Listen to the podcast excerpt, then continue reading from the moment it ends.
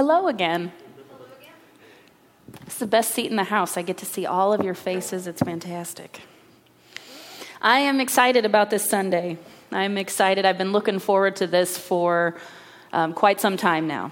See, um, a couple of months ago, I was having a conversation with one of our wonderful board members, Brad Hayes, who's up in the sound booth there. Everybody turn around and look at him so he can get nice and uncomfortable. Brad prefers to be places like the sound booth and not get attention, but he should get lots of attention because he's a great guy. But we were having this conversation a couple of months ago um, just about church and faith and the way we follow Jesus and, you know, the mysteries of life kind of thing. And um, we were talking about how sometimes faith gets complicated in ways that are unhelpful, and also some of the basics of faith get neglected sometimes. Like our emphasis is sometimes, you know, over here in the peripherals and not as much here in the in the central things. And now, if you don't know Brad, Brad is a lot like me. Brad is a pretty introverted guy. I am introverted, which does not mean shy. For my whole life, I've been being accused of being shy, and I am not. I'm not at all shy, and neither is Brad. But I'm quiet. I'm reserved. I like to kind of sit back and observe things. I like to listen more than I talk and I don't always open up in a group. But one on one conversations about deep things, like that's what makes my soul really happy. And Brad is a lot like that too. He is a thoughtful person, really thoughtful person. And during this conversation that we were having, he hit me with, with this thought that I have just not been able to get out of my head since then. So, Brad talked about how in baseball, the person who plays shortstop like they have probably fielded, or, or that's like catching by scooping up grounders. They have fielded so many grounders, and that's a ball that's rolling on the ground instead of having like an airborne trajectory, right? Thousands of those over the course of a career.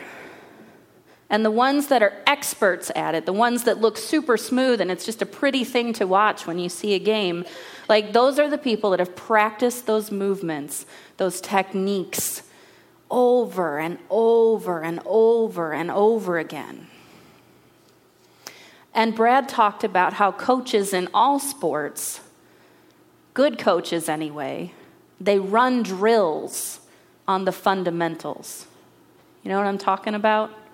Practicing these basic movements over and over and over again.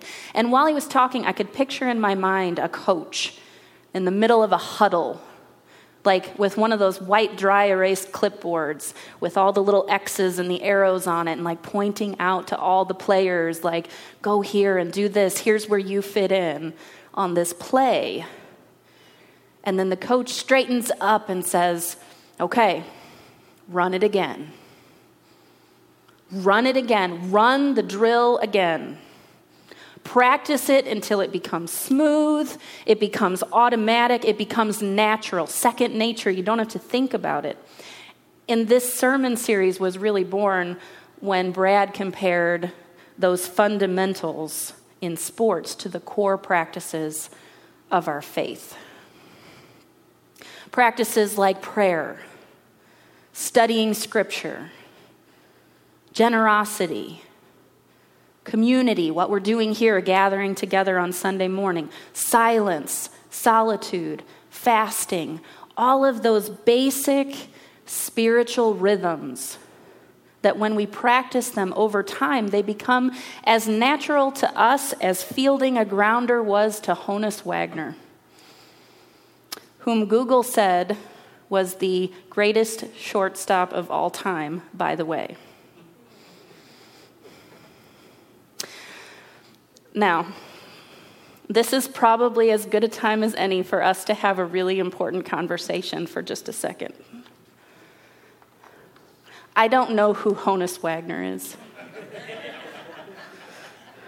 I've never heard of him. I did some fact checking with a friend this week who did not agree that he was the greatest shortstop of all time. I believe um, Ozzie Smith. Does that sound right? Okay. He was on the list too, but not at the top on Google. But I had to look up a YouTube video about fielding grounders just to make sure that I, you know, was explaining it correctly. I don't know very much about sports. I mean, like a little, maybe a little, but very, very little. So it's, it's a little risky. I'm a little vulnerable here. It's a little risky for me to launch an entire sermon series based on a sports metaphor.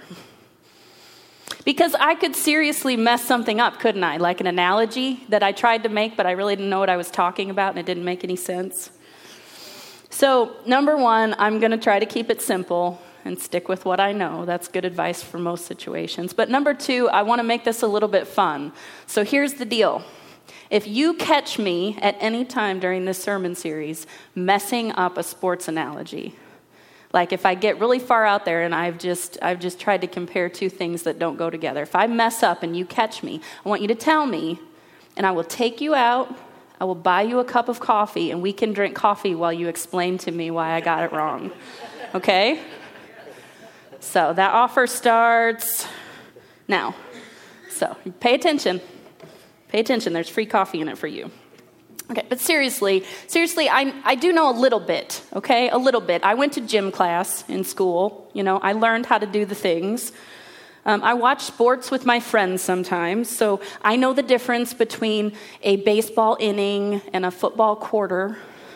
I even played basketball in middle school and junior high for a few years. I did. I tried to find a picture, one of my pictures of my, you know, weird little haircut and my giant shoes, and I, I couldn't find it. I'll try to I'll try to come up with it for next week. But my first year playing, I think it was in fifth grade, and I was adorable and awkward. And I'm sorry I couldn't find the picture, but fifth grade basketball, we ran drills. We practiced, you know, several times a week, and we ran all the drills of like the three really simple plays the coach wanted us to know. But half the time, none of us knew what was going on because we were still trying to learn like the basic rules and pay attention to those, like don't pick up the ball until you're ready to pass, because once you stop dribbling, you can't start doing it again. That's a tough one when you're first starting out. And on defense, remembering to count the seconds that you're standing in the lane under the basket. Three seconds is your limit. But it's hard to remember to do that when you're brand new and you're like watching the other team coming down the court at you. It's a lot to think about. But by the time I was in eighth grade, I could keep track of all those moving parts and all those details, and I could count while I was watching and be aware of what play was what, even, you know, when they slapped the ball and yelled one. I knew what to do, and I could figure out where my place was and everything. Because three years of practice made a difference. Three years of practice made a huge difference. But practice alone, just practice, that's not the whole picture. It's not all there is to it. I love this quote from Michael Jordan, who, you know, basketball was my thing. And the Bulls back in the 90s were a pretty spectacular um, phenomenon, but I, I used to watch him on TV and watch them play. But um, this quote, I love this quote. He said, You can practice shooting eight hours a day. But if your technique is wrong, then all you become is very good at shooting the wrong way. Get the fundamentals down, and the level of everything you do will rise. That's Michael Jordan. So, this is also true. It doesn't just matter what we practice, it matters also how we practice. And I'm not sure if there's really any better sports related illustration of this than the golf swing. My husband is a golfer. Uh, he's been golfing since high school, and he's been golfing pretty seriously for the past 20 years, a little over 20 years. And the complexity of the golf swing just fascinates me. He's been playing for decades, and still, sometimes he will come home from a game or come home from the driving range, and he will just know that there is something off in his swing. Something is off. Like the ball is not going where he wants it to go, and he's slicing every time, or is that the slice this way? Okay, thank you. a slice and a fade, is that right? Okay. Ooh, draw. That's better. See, I, I have to take Vince out for coffee now. That could have been you if you were paying attention. But he knows when that happens that he's doing something to cause that.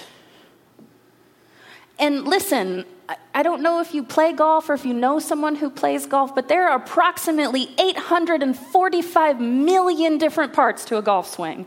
I swear. Where are your feet? Where are your hands? Where is your head? Where's your shoulders? You know, are you dropping your shoulder? Are you, are you rushing your backswing? Are you rushing your downswing? Do you follow through all the way? There are so many things that could be messed up. That's why I gave up trying to learn, by the way. Like, it was so stressful trying to be aware of what every single muscle in my entire body was doing at the same time. Like, it just was not relaxing. So, so I gave up. But Vince has been playing for so long and practicing for so long that he no longer has to be aware of everything at the same time. It's natural when something's going wrong, he just has to figure out what is that one thing that's going wrong. And he is relentless until he figures it out. Because he knows that the longer that he does it the wrong way, the more times he hits that ball at the driving range with the wrong motion in place, the more natural and automatic that's going to become, and the more effort that it's going to take to correct it once it's become that ingrained. Maybe you saw the letterboard in the lobby when you came in that had that quote from the great golf uh, instructor, professional golf instructor Dave Pelz, that says, Practice makes permanent. We like to say practice makes perfect, but that's not true because if you're practicing something the wrong way, it's not perfect, but it sure is permanent. If you practice something, anything, the wrong way over and over and over again. It becomes automatic. And the longer you do it, the more effort it requires to correct. Now, the same is true of our spiritual practices. It's important that we understand the purpose and the heart and the true mechanism of these disciplines that God has given us as gifts to help us experience Him and His kingdom. The Bible is packed with guidance in this department. Jesus told his disciples, When you pray, pray like this. God asked the people of ancient Israel through the prophet Isaiah, Is this the kind of fast that I have chosen? The way you're doing it? Is this the way you should be doing it? The prophet Jeremiah talked about eating God's word. That is approaching scripture as though it were sustenance for our starving souls. And Paul talked to the early church about lots of things giving from your heart with cheerful generosity, gathering together like we're doing today, the discipline of, of community and being with one another as being necessary for our spiritual formation. And these are the kind of things that we'll be unpacking over the next several weeks. The fundamentals of our faith, the practices that help form us into the likeness of Christ, the tools that God has given us as gifts to help us connect to Him. Now, I hope you notice that I use the word gift several times as I've been talking. We're going to do the best we can to remind ourselves as we go that these practices are gifts. They are given to us by a loving God, and they are given to us for our benefit. It is so unfortunate that this subject gets so easily twisted into this joyless things to do list and a source of shame when we inevitably fail to live up to the unrealistic expectations that we can sometimes set for ourselves. I spent years feeling like a failure for missing days reading the Bible or because I struggled to pray just like I was taught to do in a childhood Sunday school class. But I learned over time how creative God is. and how diverse the ways that we can connect to Him are. And how God really cares. He really does care that we are all wired differently to be able to connect to Him in different ways. And in fact, He is the one that made it so. Because if we were all the same, if we were all the same, not only would that be boring for us, but wouldn't that be boring for God? Think about that. So I want us to shake off, just like eat, move around in your seat right now, shake it off. Shake off any of that old, unhelpful, unhealthy framework. I do not want you to just hear, oh, we're doing a series on disciplines and I'm going to do better. Do not start thinking about how to do better. Stop it. Do not run down to Staples and buy a notebook and a bunch of highlighters. Do not. Of course, at the end of this series, we hope that we've all been inspired to incorporate more of these things into our lives on a more consistent basis. But it is not, not, not meant to be a source of shame and you need to do better. It's not a things to do list. As Dallas Willard, one of my very favorite theologians, likes to say, one of the signs of healthy disciplines is how you feel when you don't do them. So remember, please, please, please, please, please, I'm begging you, remember, this is, this is this much about our behavior, and it's this much about our heart. And it is all about God's heart toward us. Which, what is God's heart toward us? God's heart toward us is that we would be whole, that we would be free, and that we would enjoy our connection to Him just as He enjoys His connection to us. Practice, practice, practice. Run it again. Run it again. Run the play again. Run it again and again and again and again and again until these spiritual rhythms of life become natural and they become regular, they become consistent, and they become automatic. As we close today, I would like to share this quick video with you of a young man who asks some really good questions. Take a look at this. What do you practice every day? What do you practice? Because what you practice, you will get good at. What do you practice? Do you practice joy in your life? Do you practice peace in your life? Do you practice happiness in your life? Or do you practice a lot of complaining? Because if you complain, you will get very good at it.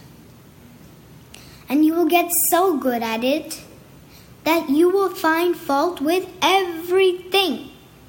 Even when there's no fault that a layman cannot see, you, being an expert, will see it. What do you practice? Do you practice anger? Because if you practice anger, you will get very good at it. And you will get so good at it that the most trivial you'll think. Trivial thing will make you angry.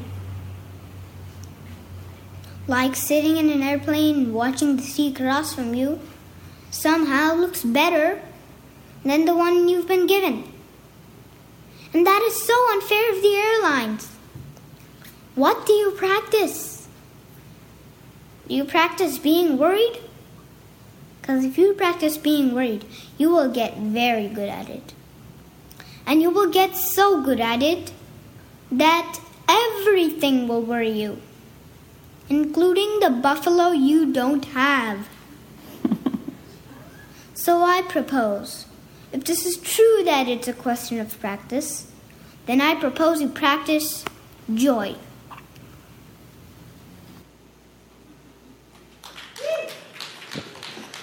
I'm not sure what the buffalo is about, but I feel like we could come up with some pretty good metaphors there.